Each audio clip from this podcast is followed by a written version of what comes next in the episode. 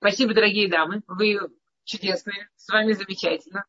А, мы без Раташем продолжаем с вами тему прошлого урока. Мы в прошлый урок начали говорить о Шутафуте, о том, что семья – это такое место, где люди действуют вместе. В принципе, эта тема, как вы понимаете, это тема о том, как, собственно, технически строить семью, в которой люди чувствуют себя вместе, в которой есть любовь, в которой, ну, вот эта семья, как работает семья технически. А, и мы в прошлый раз остановились на такой мысли очень важной, что а, когда мы говорим о том, что обязан быть шутафу, то есть что ни в коем случае не может быть, что все лежит на одном человеке, а, то был замечательный вопрос, на который я не успела да, ответить. То есть мы э, остановились на такой мысли очень важной, что э, невозможно, чтобы все лежало на одном человеке не просто потому, что тяжело будет вот этому, на котором лежит. Может, ему не тяжело, может, ему по приколу, может, ему вообще замечательно. Может, его все устраивает, и наоборот, он чувствует себя спасителем мира, и вообще ему, кстати, прекрасно. А что нельзя, чтобы все было на одном человеке, потому что второй чувствует себя тогда выкинутым из жизни, вышвырнутым, одиноким, а, ненужным, не имеющим места. А, мы приводили, мне кажется, пример, что отец, у которого нет места в а, уходе, например, за младенцем, не, не может развить связь с этим младенцем, не может развить любовь к этому младенцу, хотя это, казалось бы, его младенец. И принято всегда было говорить, что, конечно, мать, она рождает, у нее сразу вообще там на гормональном уровне. Это правда, но большая часть в том, что мать, кроме того, что рождает, у нее гормональный уровень, она тут же занимается, у нее тут же есть взаимодействие с этим ребенком. А если в семье по какой-то причине не принято, чтобы отца была часть в этом взаимодействии, то ему не на чем развить вот это вместе, не на чем развить вот эту семейственность, вот это вот э, отношения, части и так далее, которые как, как бы должны в этом присутствовать. То есть мы остановились на том, что шутафуд, что то, чтобы у каждого члена семьи была часть в семье, она важна для обоих членов семьи, для того, чтобы вообще могла случиться любовь, близость, настоящие отношения. И кто-то спросил вопрос в конце прошлого урока, на который я не успела по-человечески ответить, если есть еще э, кто-то из вас, кто спросили вопрос, я не успею ответить, пожалуйста, напишите. Я буду очень благодарна. Но вот вопрос, который мне запомнился, э, нельзя ли из этого сделать вывод, что, если, что нужно мужа максимально, так сказать, я, я, она не написала, женщина заставлять, я скажу слово заставлять, просто для того, чтобы в корыстных целях, чтобы вопрос сделать более ярким. Да? Женщина не написала заставлять, я не помню, она так красиво сформулировала очень. Э, но э, что идея была, что, что не нужно ли, исходя из этого, заставлять мужа, чтобы он ухаживал за тещей. Ну, типа, если э, для того, чтобы отец любил детей, важно, чтобы у него были с ними взаимоотношения, в которых он вкладывает в этих детей, значит, если позаботиться о том, что муж будет ухаживать за тещей, у них, соответственно, сложится, или там помогать теще, то у них сложатся отношения, где он будет ее любить. Да? И ну, логика прекрасная, логика очень прямая, э, абсолютно неправильная, абсолютно не работающая, но прямая. Теперь вопрос, почему прямая логика не работает? На самом деле, вы знаете, это что-то, что в принципе важно понять. Э, это вопрос базируется на некой вещи, которую в принципе важно понять в семейной жизни. Я помню, я буквально, ну, я много-много лет назад работала Мадрихат Канот. Я готовила невесту свадьбе. И одна из моих, это было, чтобы вы поняли, 26 лет назад, то, что я вам сейчас расскажу. Значит, одна из моих первых невест, я точно знаю, что 26 лет назад, 27, извините, 27 лет назад. Это, э, я просто была беременная моими дочками, моими старшими дочками, моим вот уже 26, поэтому я точно знаю. Значит, моя одна из моих первых невест. Я, значит, даю ей урок о том, а, над какими качествами человеческими нужно работать, на какие вещи нужно обращать внимание, чтобы быть хорошей женой, чтобы сложились отношения. И прямо списочек там такой, домашнее задание было подумать, а, что, с чем тебе легко, с чем тебе сложно, чтобы мы это обсудили. Она приходит на следующее занятие и говорит, значит так, я подумала, у моего жениха вот с этим, этим, этим проблемы, может не выходить за него замуж? То есть занятие было про то, что она, какие качества у нее, какие реакции у нее. Она это напрямую взяла сразу на него, да, и, и к сожалению, это никак не работает. То есть, э, например, мы знаем, что любовь, она в частности строится на умении и возможности человека давать. самая простая реакция, которую хочется сказать, я сейчас организую, чтобы мне давали, и одно удовольствие. И мне дают, и меня любят. И это не работает. Если вы заставите кому-то, кого-то вам давать, э, я приведу ужасно крайний пример, э, Советский Союз, лагеря, э, сотни тысяч людей, которых заставляют давать государству. Если вы знакомы с теми, кто были в этих тюрьмах и лагерях, вы наверняка заметили, что не, не сделало это их большими любителями той власти. Э, все из нас, кто выросли у дедушек, бабушек или родителей, которые побывали в тех тюрьмах, в тех лагерях, ну, это не были люди, которые были фанатами той власти. То есть любое насильственное заставляние кому-то что-то давать не приводит к любви. Приводит как раз к наоборот. Поэтому сделать так, чтобы муж давал теще, не поможет. Для того, чтобы человек давал или человек участвовал, человек работал, и это приводило к тому, что он будет любить, есть необходимые условия, чтобы это был его выбор, его желание, чтобы он этого хотел.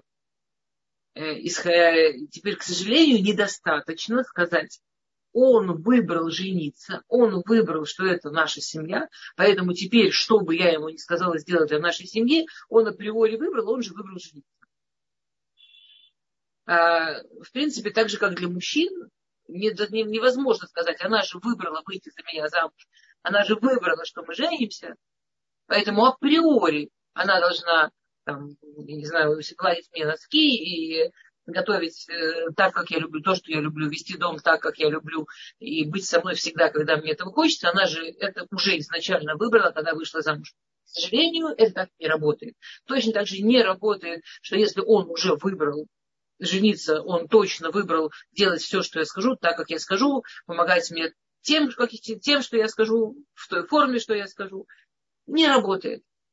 Э, и шутафут строится на еще одной очень важной идее, прям ужасно-ужасно важный.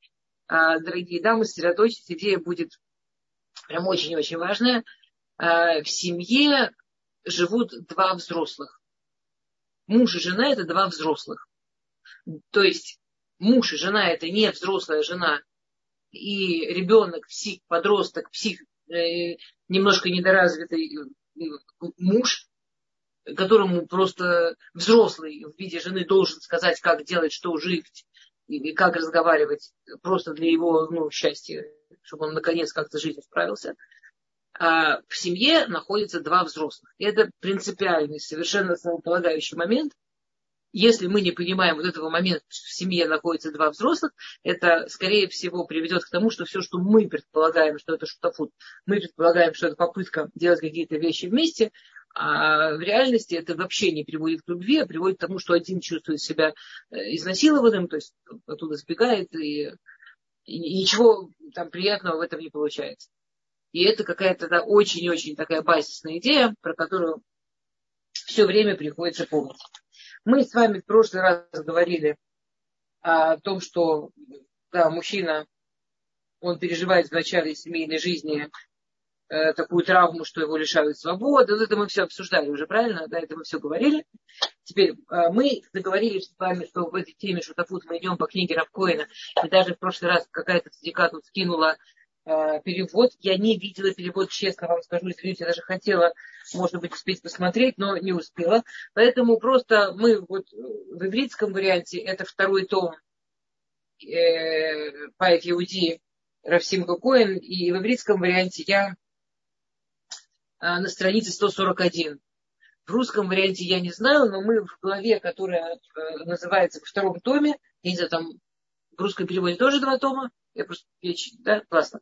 Значит, во втором томе, э, в главе, которая называется э, Шутафуд Бахватот, что-то, наверное, совместное принятие решений, что-нибудь такое, или совместность принятия решений.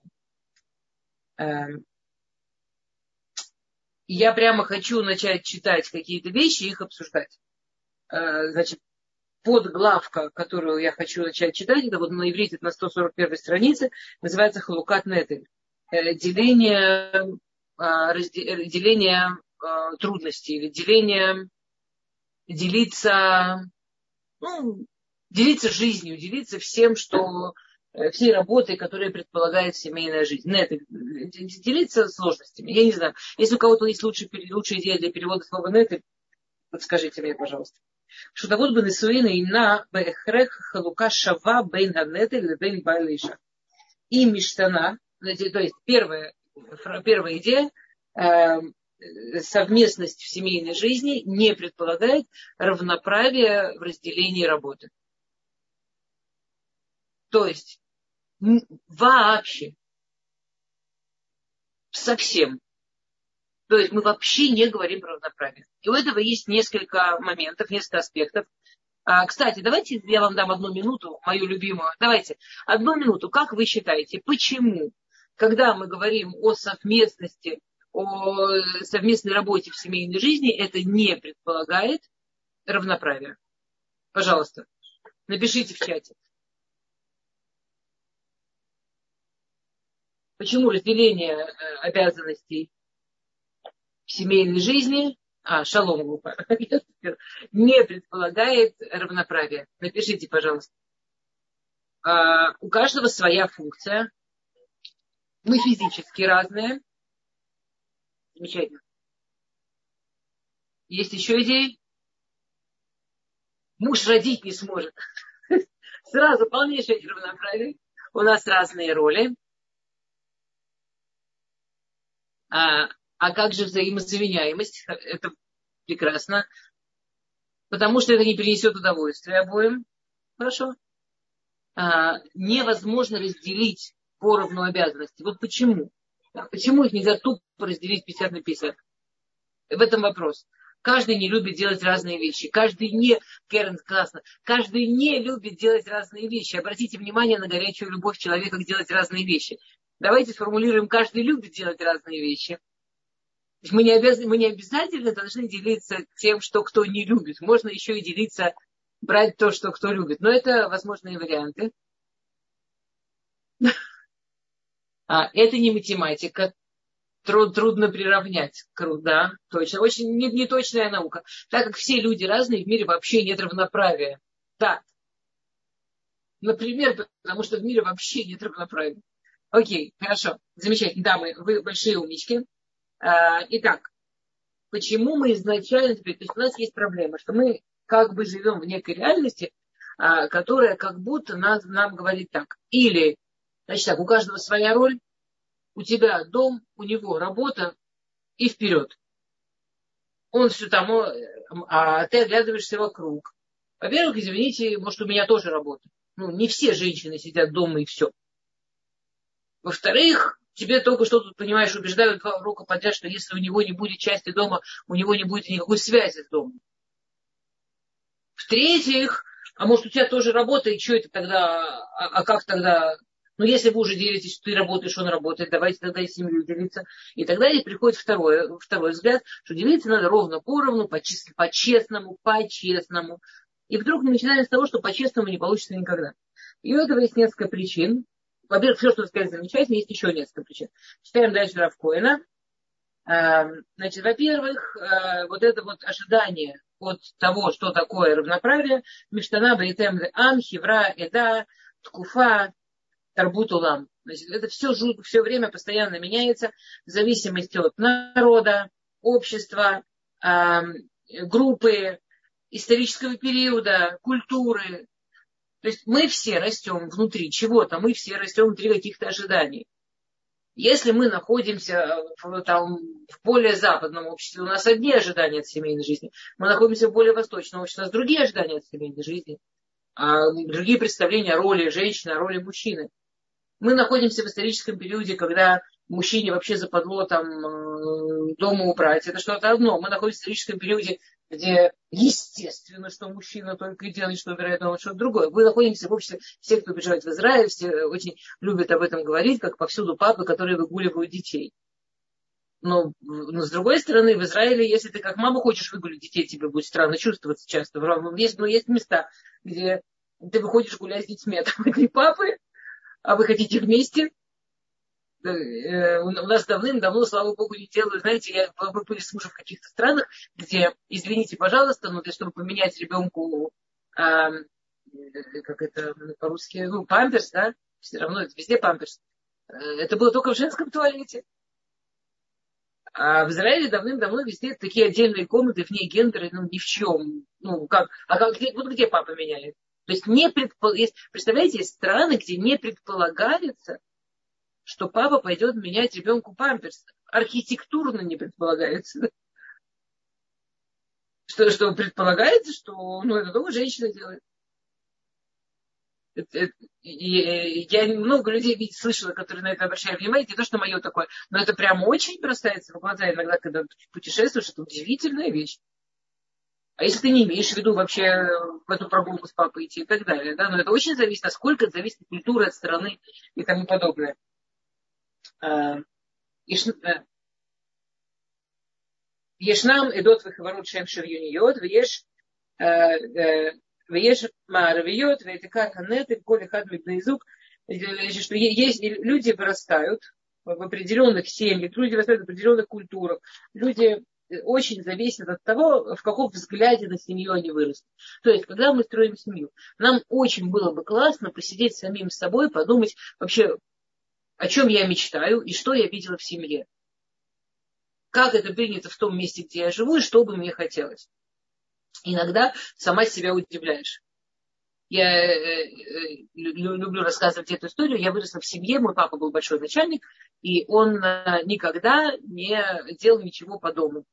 То есть всегда были специальные люди, которые что-то чинили, что-то делали, а папа был, его там, он уезжал на работу с водителем, его вечером перевозил водитель, под локоточек водил, потому что папа был очень уставший, мы ему должны были там подать обедик, и, ну, папа был такой очень занятый человек. И я выхожу замуж, и вы не представляете, что начинает делать мой молодой муж. Мой молодой муж начинает, там что-то дома сломалось, и он взял и начал это чинить. И я, я спряталась, потому что мозгами я все понимала. Но вот тут мне было так страшно и так больно, я по-настоящему плакала.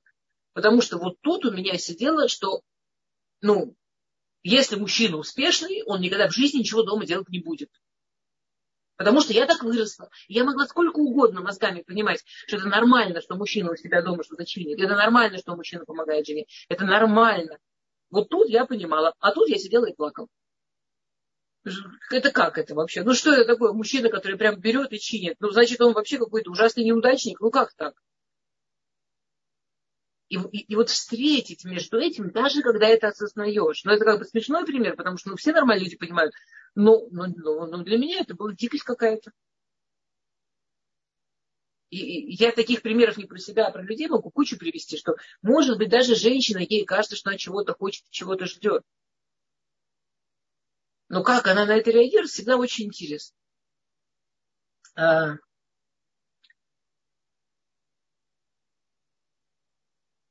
שותפות משפחתית מורכבת ומסובכת הרבה יותר מכל שותפות עסקית או חברתית. Помните, мы в прошлый раз начали говорить о том, что э, любое предприятие, у него должно быть какая-то там система управления, система, как там все построено, как отношения между людьми.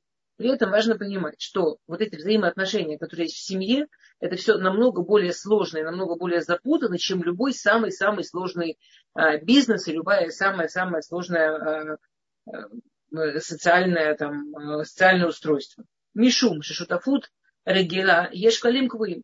Потому что во всех этих примерах, в предприятии, в социальном устройстве есть какие-то общие правила, и человек, который идет туда, он идет изначально согласившись с этими правилами. Ты идешь на работу, ты знаешь, вот это начальник, вот это расписание, во столько прийти, во столько уйти. И это настолько понятно и принимаемо, ну как, ну я как пришла работать, я согласилась на эти правила изначально. То есть понятно, что есть люди, которые начнут немножко опаздывать, там, выкручиваться, рассказывать, как они там спасали из пожара и ныряли в воды, но в основном большинство людей принимают правила. И даже те, кто не принимает, понимают, что это не в порядке, и, и поэтому должны как-то выкручиваться. Когда мы находимся в семье, на самом деле э, мы не принимаем правила. То есть есть какие-то правила, которые мы выбираем принять. Это мы выбираем принять. Или мы выбираем не принять или мы выбираем изменить, или э, вообще, ну да, когда я выходила замуж, я думала так, а сейчас я думаю иначе. Ну а что, ну да. Когда я выходила замуж, я что-то не знала, теперь я узнала. Э, мне, мне очень, э, как бы, знаете, вот этот вот тяжелый вопрос. Например, мы тут женщины, поэтому приведу пример женщин. Тем же успехом можно привести пример мужчин. А, э, люди женятся, все о чем-то там есть какой-то социальный договор, что-то, что принято и все такое. Потом, например, женщина учит что-то про Тору и решает что-то изменить в своей жизни, потому что она что-то узнала вот про Всевышнего, про Тору, про законы, которые есть и этот ужасный человек, ее муж не хочет меняться и не хочет э, двигаться вместе с ней по дороге вот Торы. А прикол в том, что это же она отменила правила. У них был договор. Она отменила правила. И она удивляется, почему он не хочет идти. А почему он должен идти за ним? Он, он честно стоит во всех договорах, которые были изначально. Например. В семье так не бывает. Я, я... Никто честно не стоит во всех договорах, которые были изначально. Мы меняемся, мы растем, и мы вообще не воспри... как бы с одной стороны, это система, которой обязательно должны быть договоры, а с другой стороны, никогда не работают. И они не работают с двух сторон. И даже если нам кажется, что они работают, они не работают. Поэтому вторая причина, а, то есть с моей стороны, мне кажется, что с моей стороны все работает. Если я пригляжусь по-честному, я увижу, сколько я тоже по дороге э, ну, гибко отношусь к своим договорам. Но это моя жизнь, я здесь расслаблена, я не собираюсь все время... Если эти договоры, скажем, я религиозная женщина, у меня есть договоры, которые не между мной и мужем, а между мной и Богом. Тут как бы, ну, тут да, тут не поиграю. А то, что между мной и мужем, это ну, мы же живые люди. Было замечательное исследование, э, которое Э, взяли несколько сотен мужчин, семейных пар, и каждого попросили написать анонимно на бумажке, разделить 100% всего, что делается дома, сколько процентов примерно делаешь ты, и сколько твоя пара. Значит, э, все женщины, я этот опыт делала несколько раз в нескольких группах э, семей, семейных. То, то есть я могу вам сказать, что это, ну, это ужасно смешно. Почему именно эти цифры? Это очень смешно, но это вот у меня работало в 99,999% случаев. Э, значит, в этом большом исследовании, там было много сотен пар, и там э, все женщины написали, э, что в распределении обязанностей между мной и мужем на мне примерно 80, на муже примерно 20 все их мужья написали, что в распределениях обязанностей между мной и женой на мне примерно 80, а жене примерно 20. А, если попросить человека объяснить, что он имеет в виду под своим 80 под своим, под тем 20, у всех будут какие-то там другие объяснения, это что-то другое. Но ощущение, что я вкладываю намного, ну где-то раза в четыре, больше, чем моя пара, оно, это константа. Можете поиграть дома, можете проверить. Это очень прикольно. Я проверяла много раз, почему именно эти цифры непонятно. Но в абсолютном большинстве случаев это субъективное ощущение человека. Что лично я, неважно, я муж ли я или жена в той же паре, вы поняли, да, делаю примерно в четыре раза больше. И то, чтобы все, я человек справедливый, я понимаю, что второй тоже что-то там вкладывает. И я ему даже 20% дал, ну, потому что я очень справедливый добрый человек. На самом деле, в отличие от женщин, которые э, колеблятся от э, 80 до 100, в редких-редких случаях, но примерно так, э, мужчины колеблятся между 80 и следующим чудесным ответом. Значит, у мужчин, если у женщин примерно варианты ответа 80 и почти 100, у мужчин вариант ответа 80 и ну, конечно, я делаю меньше, чем она, но больше, чем любой другой муж на свете. А, не-не, Рут, в том-то и прикол, что эти 80-20 не зависят от оценки. Каждый человек субъективно чувствует, что он делает примерно 80, когда его пара чувствует делать примерно 20. Я не говорю о людях, которые это все знают, проработали, осознали и теперь уже понимают, что это не 80-20. Я говорю о спонтанном ощущении и это не зависит от самооценки. Представляете, как прикольно?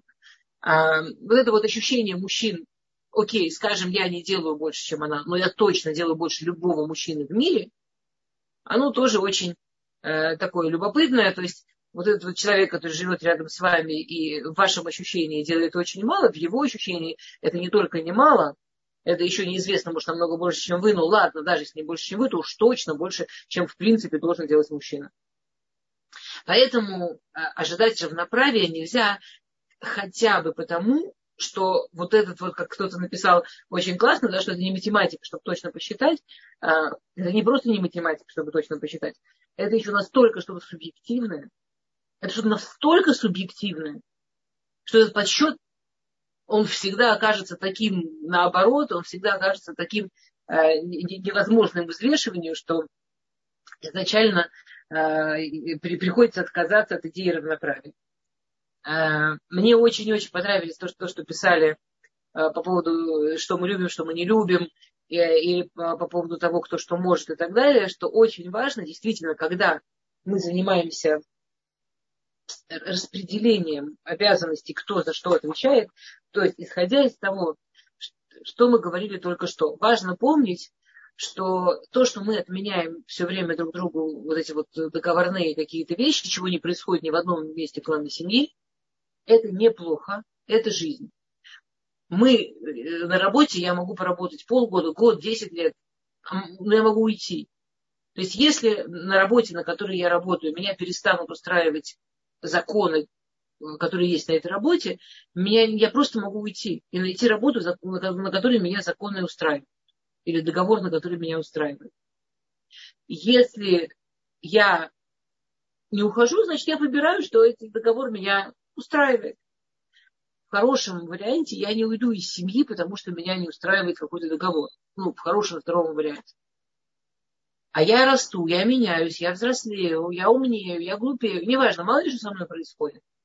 И какие-то вещи, которые мы договорились 20, 30, 40, 10, 5 год назад, они могут просто оказаться нерелевантными. Семья переживает всякие перемены. Есть семьи, которые переезжают из страны в страну исторический момент, исторические какие-то перспективы меняются, что-то, что происходит в мире, меняется. Договор, который совершенно устраивал нас обоих в определенной реальности, может вообще не подходить к другой реальности. А, это все называется на, современном языке психологическая гибкость. Семья предполагает постоянное а, использование психологической гибкости физически меняешься. Конечно, физически меняешься, да. А, все что угодно может происходить. У нас может быть сколько угодно договор, что там кто-то делает, кто-то, я, я а, не знаю, готовлю, а он моет пол. И потом я беременна и не выношу запаха еды. Еще делать с этим договором, по которому я должна готовить еду. А я беременна и не выношу вообще запах еды в принципе в какой-то такой одной ситуации, когда мой муж героически первый в жизни взял на себя что-то приготовить, то, что он приготовил, это был такой запах, что я его помню до сих пор, 20 лет спустя. Я ему сказала, что в суп можно положить зелень, и он решил, что зелень это зеленый чай. Положил туда. И это был бульон с зеленым чаем. Это, если те из вас, кто еще пока не ели бульон, в котором кипятится зеленый чай, вы не понимаете, о каком запахе речь. Э, у меня не такая маленькая квартира, я лежала в самой дальней комнате, я этот запах помню до сих пор. Это было очень-очень круто. Что такое? О, все. Э,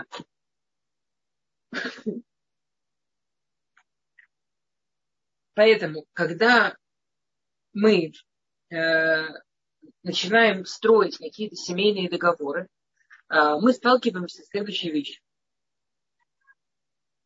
Любая система, она иерархична. В любой э, э, организации, в любом обществе всегда есть иерархия. То есть есть тот, кто стоит сверху, тот, кто стоит сверху, есть тот, кто э, общепризнан, что он Минаэль. Причем это не важно, это может быть коммунизм, социализм, это может быть кооператив, это может быть все что угодно, все равно в конечном итоге есть кто-то, кто принимает решения, есть кто-то, кто управляет.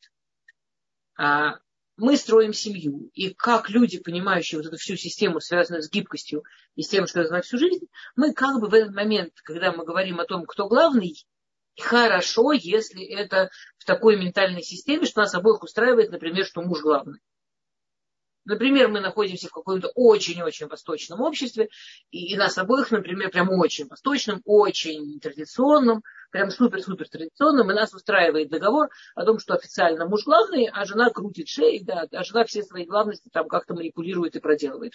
Окей, предположим. А если это не то? А если мы большинство из нас, которые не находятся в очень традиционном и в очень восточном обществе, например, в еврейской семье, если вы почитаете Тору, если вы почитаете рассказы об Аврааме, Исаре, о Ривке, Ицхаке, о Якове и Рахеле, о Якове и вы увидите, что там в жизни не предполагалось, что муж все решает и говорит, как делать, а жена тупо слушает и все, и, и моргает. Там, ну, абсолютно, там попытки Авраама Э, чтобы там Сару что, к чему-то принудить, привели к тому, что она Всевышнего там привела, как часть того, кто подтвердит, что решать должна она. И Всевышний подтвердил, что решать должна она. Ну, у нас как бы так семьи изначально строятся, что это совсем неоднозначно, кто там главный. Наши семьи в основном строятся на принципе, что у каждого есть сфера главности. Ну, у каждого человека есть сфера, где он э, более компетентен, где он более способен, где ему больше нравится, я настаиваю. И, и тогда и, и там он главный. И, и это гибко, и это тоже может меняться со временем. Проблема э, личная каждого человека, что э, власть, управление – это совершенно потрясающий наркотик. Знаете, вот есть иногда э, какие-то лидеры мировые, что абсолютно не понимают, вот есть такие мировые лидеры, что абсолютно не понимаешь, нафиг им это лидерство. В смысле? А, например, есть человек, вот у нас в Израиле, это и в Америке, там с Байденом было похоже, да, там человек идет на место, на место лидера, изначально отказываясь от зарплаты. Э, там доллар, у нас был э, мэр Иерусалима, который брал зарплату доллар в месяц. Ну, при этом все время появляются какие-то отчеты о том, что он вкладывает очень много своих денег. У нас была замечательная история с Антонияу, когда его в какой-то год скинули, ну давно уже, не, не, не последний раз, э, один из предыдущих. И он уехал на этот год консультировать в Америку фирмы. И потом э, напечатали отчет его о годовых налогах. Он за этот год заработал там какие-то жуткие миллиарды. За один год. То есть, если бы он не президентствовал, он бы был с ума сойти, какой богатый человек. Зачем человеку надо? Ну, зачем? Это страшная нервотрепка, куча унижений, куча, ну, скажем, даже в случае там, я, у которого обожает половину народа, ну, половина народа издеваются, в случае с Трампом, который любили большой процент людей, ну, ну, ну другой большой процент э, смеялись и что только не делали. То есть зачем быть? Политика это такая грязная штука, очень, ну, теоретически, если вы так со стороны смотрите, должно быть очень малоприятно. Почему люди туда идут и готовы год за годом, раз за разом, и бьются, и рвутся. И это вещь, которую нужно понимать. Есть психологически... То есть, Мирим, солнышко, была какая-то дама поднимала руку, я не запомнила, кто сейчас, еще кто-то поднимает руку. Да, Галина. А? Галина поднимала, а сейчас Елена. Да-да, я имею в виду, если они хотят говорить, вы, меня, вы мне скажите, я, я, я дам. Я только фразу закончу, вы решайте. А, и, и нужно понимать, что есть вот такая вещь, что власть именно не просто власть, что я могу управлять, а то, что я принимаю решения для других людей, и другие люди смотрят на меня как на кого-то, кто им очень помогает, и от кого зависит их жизнь, это обладает потрясающим, практически наркотическим свойством. Человек, который чувствует, вот, что от него все зависит, от него все зависит, на него смотрят как на кого-то, кто примет решение, это удовольствие, с которым очень-очень мало что может сравниться. А, есть мнение и в психологии, и в Торе, что вот это ощущение власти как не, не что я могу кому-то сделать больно или плохо, это болезненное, а вот здоровое ощущение власти. Когда я очень важен, я очень нужен, я необходим, отвечает настолько базисным психологическим необходимостям человека самого, вот это вот ощущение «я необходим кому-то», «я необходим людям» отвечает на самом деле такой базисной 40 да, такой базисной, базисной необходимости самого человека, что человек на это реально подсаживается. Это, знаете, как э, все мы, которые тут женщины, э, которые рожали, вот помнит этот страшный кайф быть беременной, и маленький ребенок, который от тебя зависит совершенно, и у тебя вдруг на это время отступают все вопросы, кто я, зачем я, в чем смысл жизни, зачем я живу. Никаких таких вопросов нет.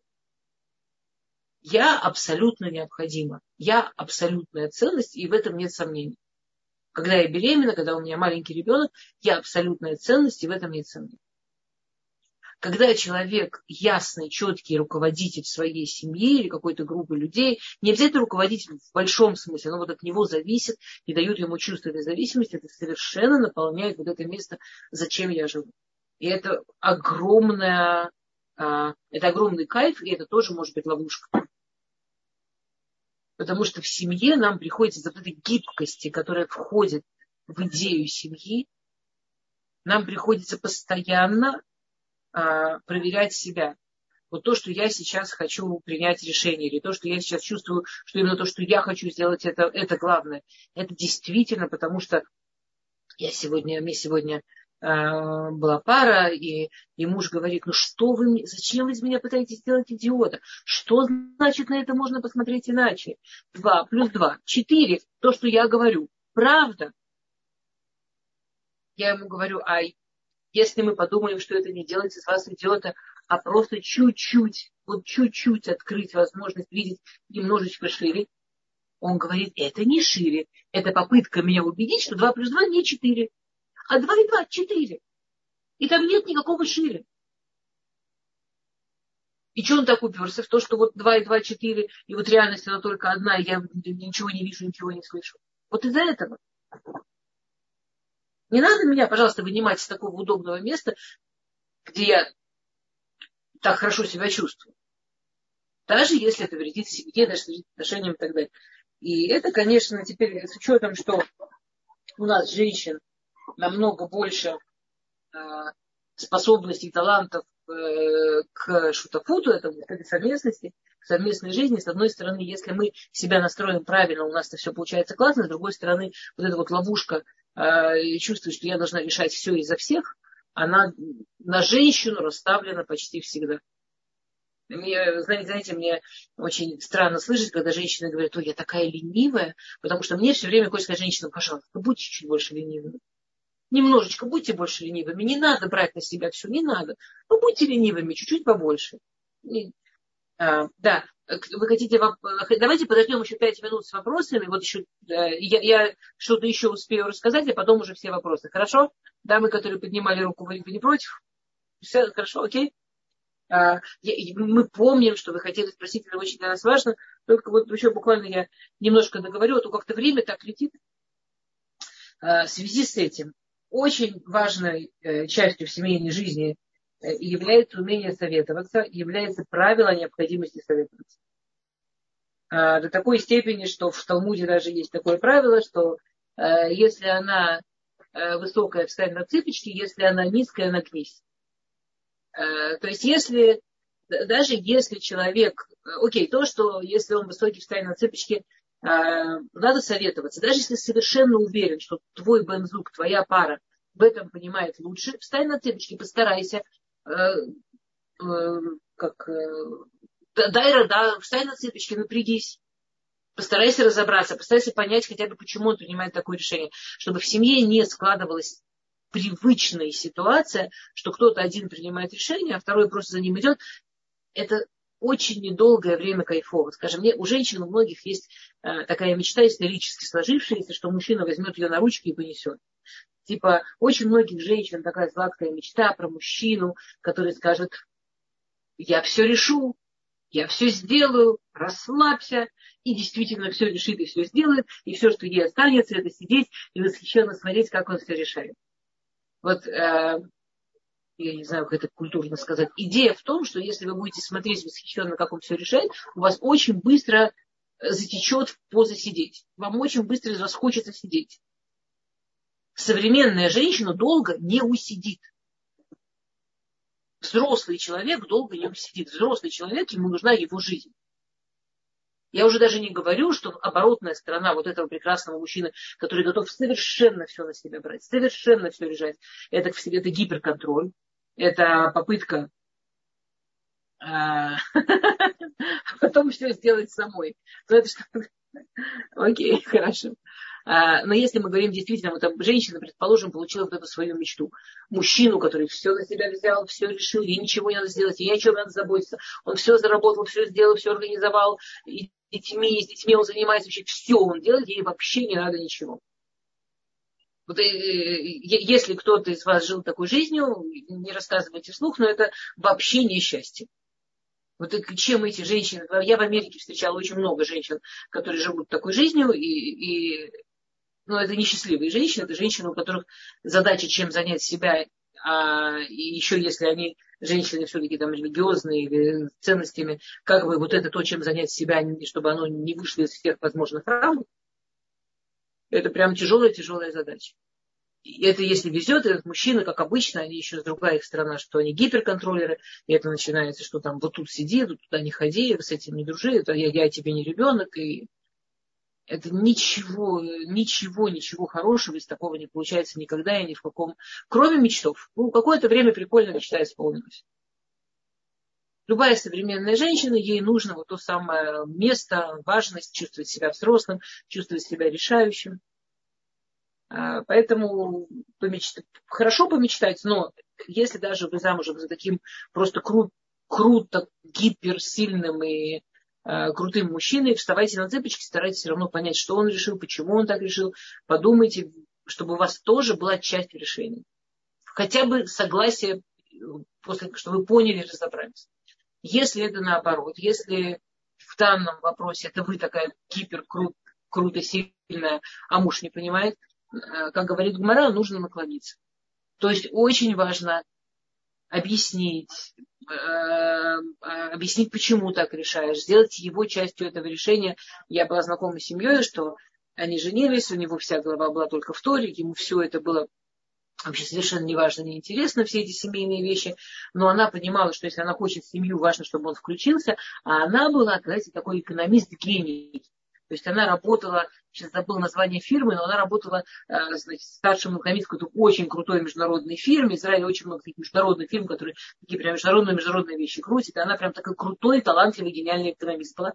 И она начала ему там рассказывать, почему именно такие мы не э, на бирже покупать, э, как это по-русски, то, что на бирже покупают, ее эм, ну, неважно, почему именно вот так вкладывать на бирже, почему именно вот там такую компанию выбрать.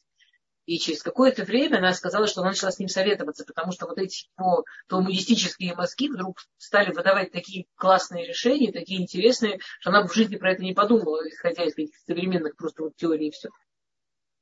А, но вначале это прямо было такое вот наклоняться, объяснять то, что ей казалось примитивным и простым. Но если ты хочешь, чтобы вы были действительно сотрудниками, если ты хочешь, чтобы вы действительно были вместе, очень важное правило, решения должны приниматься вместе – даже если один суперспециалист, ну хотя бы объяснить логику, хотя бы поинтересоваться логикой. И когда решения принимаются вместе, что очень-очень э, важно, то тут есть опять несколько да, вещей. Э, следить за собой, что у тебя нет каких-то принципов, которые мешают в принятии решений. Следить за собой, что у тебя нет, например, принципа, что ты никогда не меняешь свои решения ну, приняли решение, молодцы, классно. Потом бах, и реальность чем-то изменилась. Или обстоятельства изменились. Или пришли новые данные. Или просто поняли, что решение было ошибкой. А, кстати, все, что касается э, ошибочных решений в семье. В семье, в семейной жизни нам приходится принимать такое сумасшедшее количество решений, что сто процентов, что часть из них окажутся ошибочными. Сто процентов. Поэтому это тоже очень важно обговорить решения, они все так или иначе наши. Если даже не наши, а я взяла на себя ответственность за это, ты за это, э, часть того, что в семье происходит, что решение окажется ошибочным. И так же, как в своей жизни мы знаем, что часть решений, которые мы примем, окажутся ошибочными, и мы как-то с этим живем дальше. Также в семье, да, муж принял решение, да, оно оказалось ошибочным, э, вот прямо как-то удержаться от любимого женского спорта, я же говорила, вот это вот все, да, чтобы не дай бог он не оказался в ситуации, что ему придется скрываться и э, в следующий раз бояться принять решение или не рассказывать о принятом решении и так далее, и так далее. Вообще абсолютное большинство, когда приходят семьи и говорят, там он меня ни в чем не задействует, он мне ничего не рассказывает, не все, не сто процентов, но абсолютное большинство. Он меня обманывает, у него какая-то там своя жизнь, я ничего не знаю, что происходит. Это было принято какое-то ошибочное решение. После этого была какая-то тяжелая критика. И человеку страшно, человек закрылся, человек себе живет так, чтобы его не обижали, так, чтобы не было страшно решение принимать. То, то же самое, он не хочет ни в чем принимать участие, то же самое. Было ошибочное решение, потом было очень обидно. Э, очень важно помнить, что, э, как он это называет, шутафут, и ты ум атама, что совместность семейной жизни – это договор, а не компромисс. Ком, идея компромисса, она не очень хорошая. Она неплохая, но она не очень хорошая. Компромисс – это когда я себя вот тут немножко изнасилую, ты себя вот там немножко изнасилуешь, и какими-то частями оставшимися мы договоримся. И вот два человека, которые идут на компромисс, очень часто оба чувствуют неудовлетворенность, недовольство, ну что-то, что не, не очень работает. А мы хотим шутафу, то есть мы хотим ты ум. А мы вынимаем все, что каждый хотел бы, как каждый видит, и ищем, как это может сработать, как пазль может сложиться, как в этой ситуации лучше всего это можно повернуть. Я, я сейчас уже совсем какими-то заголовками заговорила, потому что я вижу время, и я еще хочу ответить на вопросы. Ладно. Давайте пока закончим на э, договоре принятия решений, на совместном принятии решений. И да, пожалуйста, Мирим, давайте, у нас были две дамы, которые ручки поднимали, а я пока посмотрю, э, что вы написали. А, да, уже есть кто-то?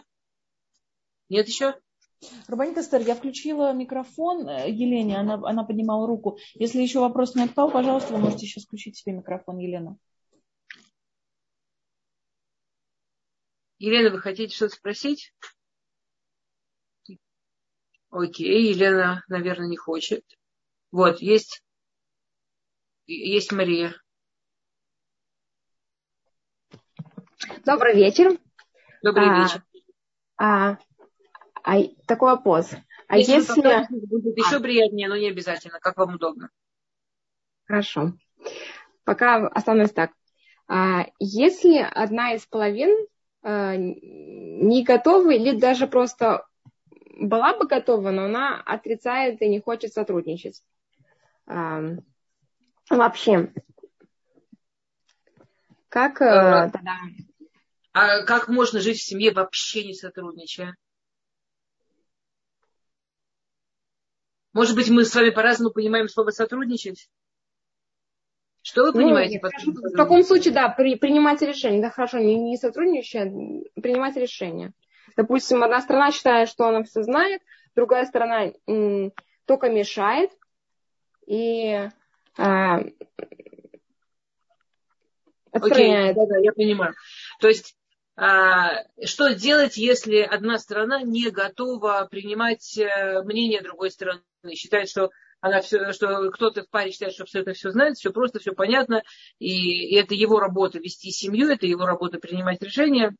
А, нужно постепенно, по чуть-чуть начать объяснять. Сначала, сначала это можно, во-первых, а, Человек это делает с одной стороны, потому что ему не хватает вот этого вот ощущения значимости и нужности, и с другой стороны, потому что э, где-то его пугает соревнование, где-то его пугает, что э, его, на него будут давить, или его, к нему там как-то не так отнесутся с ним. И что-то там его пугает. Я сейчас не хочу, потому что у нас время мало, не хочу все варианты поэтому необходимо вообще в диалоге создать некую безопасную зону. То есть сначала по чуть-чуть, по чуть-чуть доставать какие-то темы, в которых, о которых можно, которые можно обсудить вместе. Самые безопасные.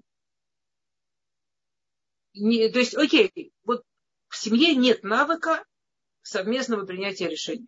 И в семье сложилась такая вредная привычка, что кто-то один самостоятельно принимает решение, не, не, не беря второго взрослого как часть этого принятия. Для того, чтобы эту привычку перевернуть в более здоровую привычку принять совместного принятия решений, мы начинаем сначала с чего-то очень безопасного. То есть э, вы должны продумать какие, какие-то очень безопасные, очень небольшие, очень некритичные темы, вообще не критичные, какие-то очень маленькие, но в которых возможно обсуждение то есть нас, это, с моей, для меня в этом случае не важно вообще, о чем это обсуждение. Можете обсуждать капли дождя, какая капля быстрее по стеклу пробежит. Вообще не важно значимость этих решений. Важно только опыт, который остается в семье, что мы можем вместе что-то обсуждать, и это никого не обидит, никого не унизит, а в этом даже есть какой-то прикол, а в этом даже есть что-то приятное, теплое, милое. После того, что накапливается какой-то опыт, что вот это совместное обсуждение, совместный разговор о чем-то, о чем-то где есть разные, минимально разные точки зрения, он не страшный, обычно дальше вещи двигаются намного легче. Окей? Хорошо? Я ответила или вы хотите что-то подробнее? Я просто пытаюсь по-быстренькому, да? Давайте. Если я ответила, то я дальше. А, то, что написали. Скажите, пожалуйста, как передать инициативу мужчине за какие-то семейные прогулки, романтические вечера? И вообще, как отдать что-то мужу? Если ты всем занимаешься, а его по, по амбе, а он по амбе никак не помогает, а мужа все устраивает. Ну, ему что устраивает. А, как? А, техни, технически это делается следующим образом. А, надо договориться, что ну вот классическая схема, которая мне очень нравится, я вижу, что во многих семьях она очень хорошо работает, надо договориться, что э, что эти семейные э, прогулки, романтические вечера вы организуете, например, у вас есть, например, есть там вечер в неделю, каждую неделю есть свидание, ну, что очень рекомендуется, и что ответственность за романтический вечер по очереди. То есть одну неделю ответственность на вас, и, и он должен просто вот при, получить удовольствие. Вторую неделю ответственность на нем. И тут у вас будет тяжелая работа, вы должны будете дать ему почувствовать, что когда он уже что-то организовал, даже если это что-то, это просто посидеть рядом э, на диване 10 минут, неважно, что он что-то там организовал, вы довольны, вам нравится, и он вообще большой молодец. Даже э, теперь э, очень рекомендуется сначала там, обсудить, какие, например, есть опции, там, составить какой-то совместный список разных опций, ну, чтобы это все-таки не закончилось 10 минут на диване. Но чтобы не было, когда он что-то организует, он что-то делает, не потому что он инициатор, а потому что вы договорились, что раз вы, раз он, что бы он ни сделал, вы ему демонстрируете, как вам все нравится, как вам это весело. А Мирьям процитировал анекдот, которого я не знаю. Скажите как-нибудь, пожалуйста. А... Когда муж приходит с работы и говорит, смотри, жена, когда у меня тюбетейка на правый бок, я хочу, чтобы ты сделала вот это. А когда на левый бок, то я хочу, чтобы ты сделала вот это. Она говорит, знаешь, что когда у меня сковородка в руке, то мне все равно, на какой бок у тебя тюбетейка повернута. Жестко. Ну ладно. А...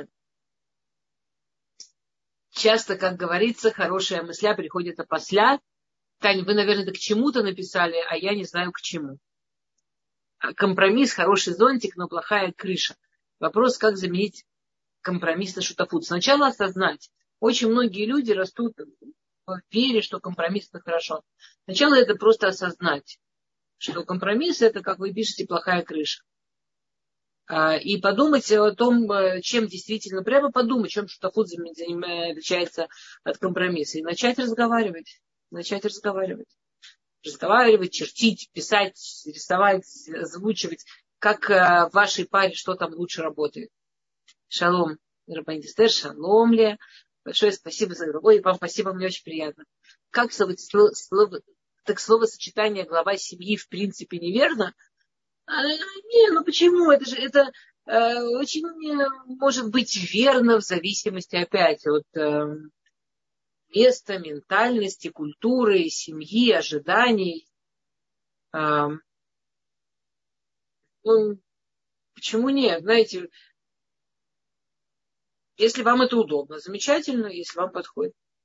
Из YouTube. Если муж моет вдруг посуду, а я сижу на диване, мне ужасно стыдно, мне к психологу. Ну, во-первых, как вы понимаете, э, я в принципе считаю, что всем к психологу имеет профессиональная деформация. Вы уже а, у психолога. Нет, если муж моет вдруг посуду, а вы сидите на диване, то вам надо поработать над тем, что вы сейчас на самом деле делаете очень важную работу. И эта работа должна заключаться в том, чтобы дать мужу почувствовать, как вы э, им восхищаетесь. И какой он большой молодец, и как э, вам вы цените его помощь. Например, вы должны его похвалить. Например, вы должны не позволить себе объяснить ему, как именно плохо он помыл вот эту ложку, или как именно неправильно он моет эту тарелку. А, например, вы должны а, посмотреть на него восхищенными глазами, сказать, какая же ты у меня умница. Вы должны работать работу в это время. Просто другую работу, может, более важную. А сейчас я слушаю, и мне кажется, что я начинаю понимать, что не соблюдала такое равновесие. И понимание не проявляла. И, может быть, сильно ранено самолюбие человека. Безопасно для меня будет написать с человеку, э, который, который контроллер. Стоит загладить ситуацию, не кинуть меня чем-то неприятным. Или контроллер сделается еще злее, если быть тем, кто у меня в паре идет на примирение первым. А, я не представляю себе в ситуации, когда э, искреннее извинение или благодарность или восхищение может испортить что-то в семейной жизни. У меня не хватает фантазии. Но я э, в любом случае во всех ваших вопросах знаю очень-очень мало, поэтому, ну, из конкретных ситуаций, поэтому я очень аккуратно. Я только рассказываю, как это в принципе работает, в, наде... в расчете на вашу женскую мудрость, что вы наверняка сами правильно а, подставите, как это правильно к вашей семье. А это я по поводу неправильно принятых достаточно взвешенных скорых решений. А, Тань, очень важно изначально договориться с собой, что некий процент решений в любом случае будет неправильно. Тупо потому, что мы живые люди, тупо потому, что есть статистика, тупо потому, что это жизнь. Вот, вот, вот так и все тут. Знаете, э, по Рамбаму э, вот есть праведники, у которых э, мецвод, то есть правильных решений, на, на одну хотя бы больше, чем неправильных. Есть злодеи, у которых хотя бы на одну меньше. А есть средние люди, которые большинство, у которых это примерно одинаково. Вот все время, что вы не абсолютный гений или не абсолютный праведник, у вас правильных и неправильных решений будет одинаково. Просто потому, что мы живые, и все тут. И, и вот это, об этом очень важно договориться, чтобы не пилить друг друга, там, не отчаиваться, э, как мы могли, и все такое. Наоми, спасибо большое, мне очень приятно. Спасибо. Да, хорошо. Э, дорогие дамы, э, я, я, по, по времени мы закончили, но пока а, Пока не вижу. Я не знаю, это какое-то такое количество, а, как сказать, спасибо. А, это какое-то такое количество дополнительных данных, что это вам нужно решать. Я не очень поняла, чем компромисс отличается от шутафута. Компромисс – это когда я бы хотела вот так, но вот на это я готова наступить, чтобы все-таки договориться. Вот на часть себя я готова наступить, чтобы договориться. А шутафут – это когда мы вместе раскладываем как бы все карты и думаем, как оно лучше сработает. Это когда я не чувствую, что часть того, что мне важно, я должна э, задушить или там кастрировать ради того, чтобы хоть как-то договориться, а когда я чувствую, что мы приходим к чему-то наиболее умному, наиболее правильному в данной ситуации, и мне это кажется тоже, ну, как бы это мой выбор, я, я, я прям, мне с этим удобно и, и, и разумно.